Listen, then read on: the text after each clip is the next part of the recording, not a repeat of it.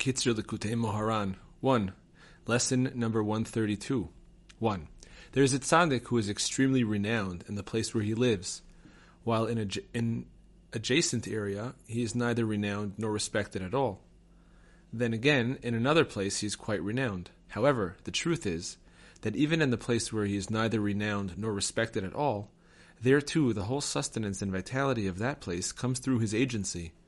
It is just that there this reality is hidden. This phenomenon is expressed in the Holy Zohar as a spring that comes forth from one place and rushes under the ground until it overflows and emerges at some other distant location. Even in the places where it moves underground, it still waters the roots of the trees. Zohar 3 280. Lesson number 133.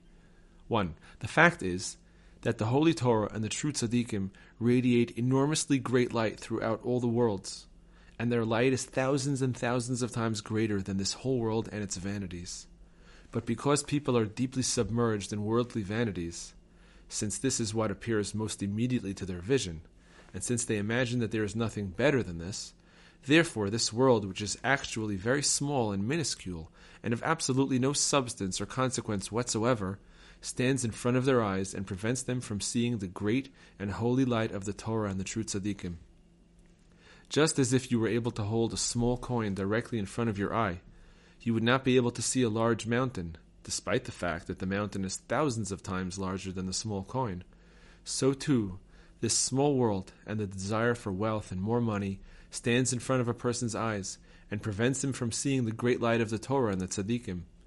But if a person reflects upon this fact and really takes to heart that a tiny little thing like this is actually blocking him and preventing him from seeing such great lights, and all because it is directly in front of his eyes, then with the slightest effort he can easily push this world out of his line of vision. That is to say, he can turn his eyes away from this world and simply not look at it. Instead, he will lift up his head, raise his eyes, and look above this tiny little world which is obstructing and blocking his vision. Then he will at once merit to see the great and lofty light of the Torah and the true tzaddikim in all its fullness. Just as in the analogy of the coin, a person can easily remove the coin from before his eye, and he will immediately see the large mountain. The same thing is literally true when it comes to the world and the Torah. The Baal Shem Tov also spoke in the same vein when he said, Alas, alas, the world is filled with amazing and awesome lights and mysteries, but the small hand stands in front of the eyes and prevents people from seeing great lights.